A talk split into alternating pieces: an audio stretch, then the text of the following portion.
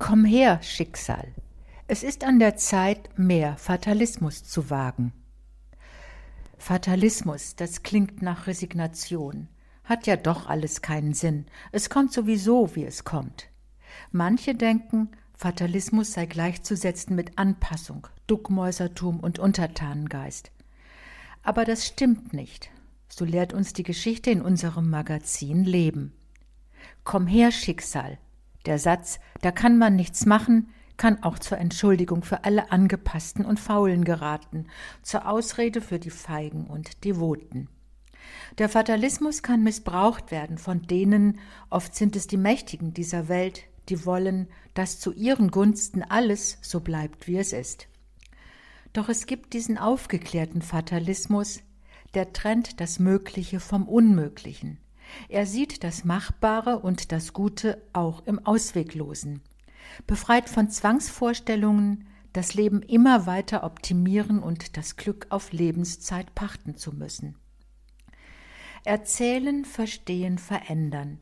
Dieses übergeordnete Motto unseres Extras Leben passt zu diesem aufgeklärten Fatalismus mit der Losung habe den Mut, die Dinge zu sehen, zu verstehen und dort zu ändern, wo ich sie ändern kann. Ach, mein Amerika, klagt unser Autor, der seit bald 20 Jahren in den Vereinigten Staaten lebt. Nie war der Riss, der durch dieses Land geht, tiefer als heute. Wird es die stürmischen Zeiten nach dem unrühmlichen Abgang von Donald Trump überstehen? Ist es möglich, dieses Land zu verändern? Geradezu fatalistisch im negativen Sinne ist die Einstellung in vielen asiatischen Gegenden, dass Menschen mit Behinderungen, egal ob körperlicher oder geistiger Art, ein schlechtes Karma haben sollen. Deshalb werden sie einfach weggesperrt. Frau Nawang sieht das anders. Sie lebt in Indien und leitet dort das erste Heim für Behinderte der tibetanischen Exilgemeinschaft. Im Reich des Mutes, so heißt ihr Projekt, und dort gibt sie den Behinderten Lebensfreude, Perspektive und Würde. Lebensfreude, Perspektive und Würde? Ein Frauenraum, einmalig in Norddeutschland, bietet Frauen, die es im Leben schwer haben, ein Zimmer für sich allein, wie es die Dichterin Virginia Woolf einst in ihrem Roman forderte. Ein Schutzraum für Seele und Körper. Wir berichten in diesem extra Leben über Koscher und Halal, den Islam, das Judentum und viel Humor, damit sich die verfeindeten Parteien näher kommen können. Apropos Nähe. Halten sich Journalisten zu oft zu nah bei den Mächtigen auf, fragen wir. Wie steht es um die freie Presse in diesem Land? Müsste sich auch das Mediensystem verändern?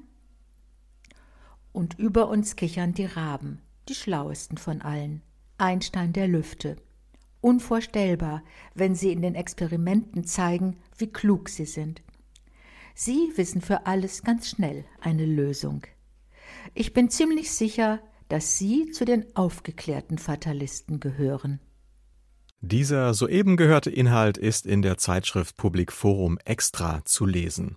Public Forum Extra erscheint mit zwölf Ausgaben im Jahr. Das Extra-Thema hat einen Themenschwerpunkt, betrachtet aus verschiedenen Blickwinkeln. Das Extra-Leben beschäftigt sich in Form von Geschichten, Reportagen, Gesprächen und Essays mit kulturellen und gesellschaftlichen Entwicklungen und Werten.